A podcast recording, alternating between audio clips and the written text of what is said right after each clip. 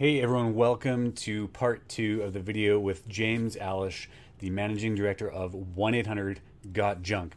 Hopefully, you were able to watch part one where James talked about the four principles of leadership that he has integrated into his leadership over the years, where he talked and gave advice about scaling up your business, and also where he talked about being relentlessly committed to delivering a top end experience with your clients. In this episode, you get to hear him talk about helping young leaders grow by encouraging them to get in the game and be intentional with their growth. He talked about the one key factor in his own success over the years and the one thing that he encourages other leaders to really dig into. And he also talks about which current and which former Winnipeg Jets player he would want to have lunch with. Stay tuned to hear the answer to that question near the end of the video. For now, enjoy part two.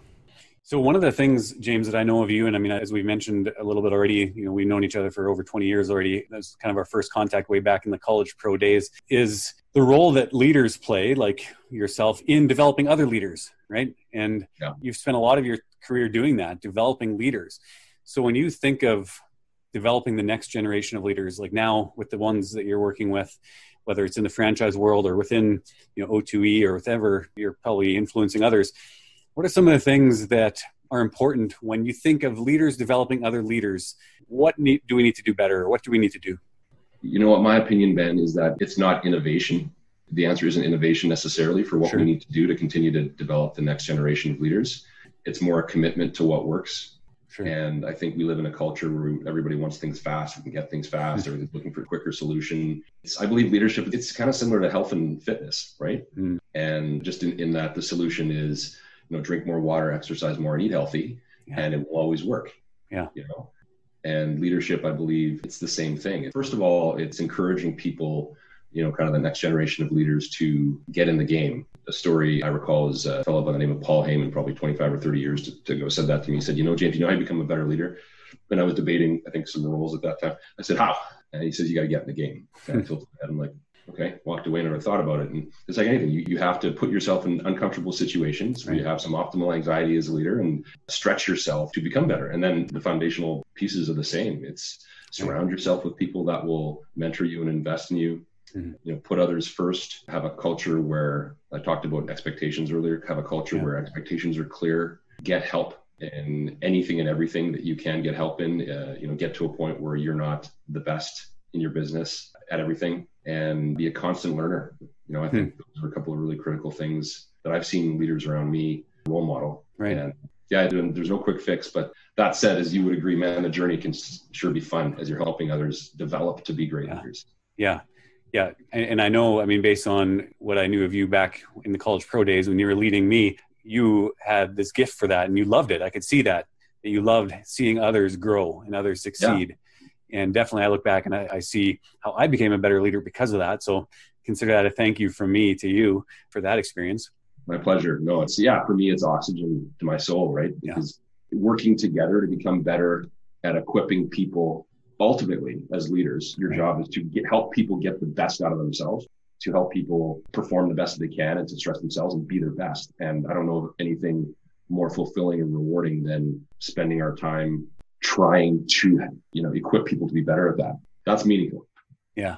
So to wrap us up, James, first of all, I want to say I appreciate our time here together very much. It's really good to hear those thoughts, and I know that those listening will pull so much value from this. Actually, I'm going to ask two questions to wrap us up. One, sure. yeah, if you've been in many ways, people who are watching this, they'll look at you and say, "Hey, you've gotten a lot of success. You're going to be a part of growing a company, the O2E brand, 100 Got Junk, from you know up to a billion dollar company right? You're going to be a part of that. In many ways you've done really well. If you would look back 25 years ago 30 years ago it's kind of your beginning stages. What was the real critical thing that allowed you to have this kind of opportunity? If you could narrow it down to like one gem that's like hey man if i wouldn't have been like this in my early years i don't know if i would be where i am now.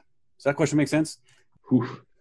i think so. I think so. If there was so you're asking kind of what would have been one of the key yeah um, tipping points. Sure whether it's a tipping point or just you know something that you really held as a core piece of who you are at the beginning that allowed the stage to be set. Because you know you can look back and you see growth over your career right? I mean you see from yeah. where you would have started to where you are now. If there's one piece that you didn't wouldn't have had if there's one experience that you wouldn't have had maybe how would it have yeah. changed for you?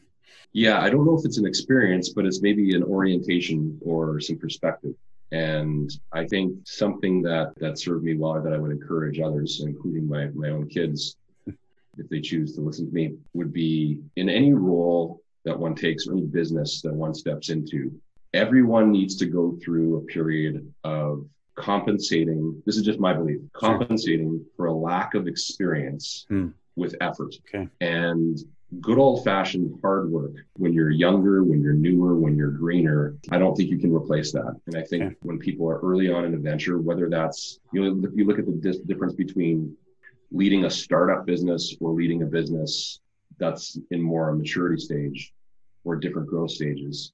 What you need to do as a leader is very different. But I mm. think I look back, I'm glad there were a number of times where I just worked my butt off. Right. And I'm glad I did. And mm-hmm. through that, you make a lot of mistakes, but you keep going and you keep learning. Mm. And eventually what, what happens is, you know, you get some time under your belt. And luckily, if you have people like you that will invest and support and pour into hmm. people, mm.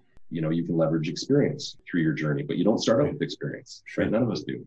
So it's just the value of being open. And if, because I don't know as much as I'm going to know in 20 years. Right. I'm going to put 120% into, into this. And right. that's what we always try and tell. Like I talk to new franchise partners when we award them into our businesses. I've been growing the Wow Painting Ground, some amazing people. And I don't care what they've done in the past. I don't I, like, mm. we have some amazing people as franchise partners, but they could be extremely skilled in their past life. They could have a great resume. And I say the same thing to everyone. I say this is a, this is a new thing, and you have to be willing to really, really commit. And by commit, I mean just pure effort to get right. the ball rolling. And those that do, wow, it's yeah. like a rocket ship. So nice. that's probably the the single biggest kind of principle orientation. Yeah, good. That that's a fantastic answer. I really appreciate it. I'll wrap up with a final question. Uh, people who are watching know I usually ask a little bit of a fun one, a little bit of a lighthearted one at the end. So for you, James, as a Winnipeg Jets fan, if you could grab lunch with one current Winnipeg Jet and one of the Winnipeg Jets 1.0 team members, who would you want to grab a lunch with sometime? Oof.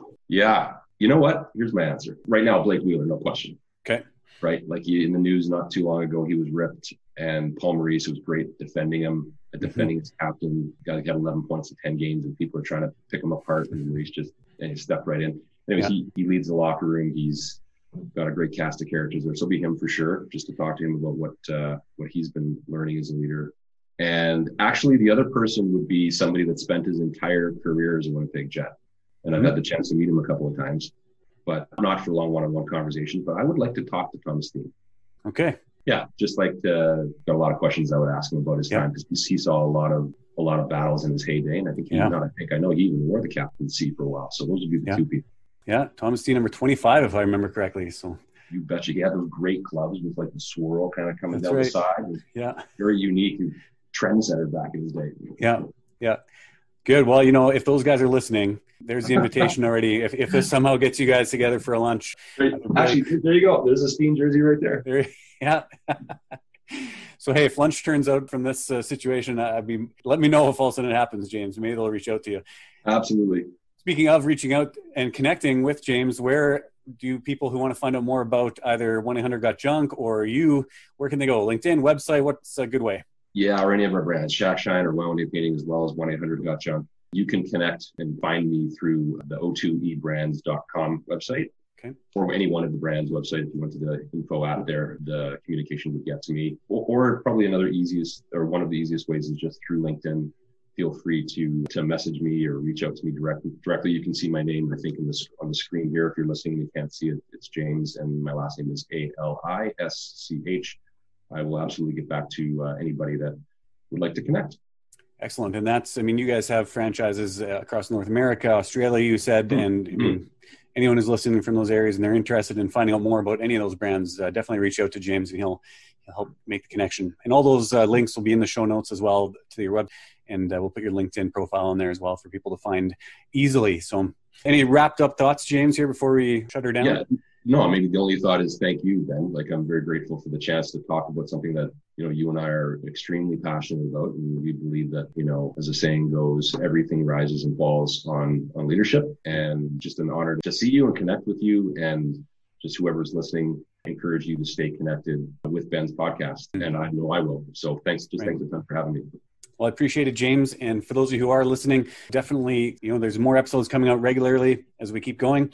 But uh, just encourage everyone who's listening. Leadership is about being intentional about where you want to go, who you want to be, and where you want to go, and how you want to influence others. So, grow in intentionality, grow in your leadership, and uh, have yourself a wonderful week. Awesome.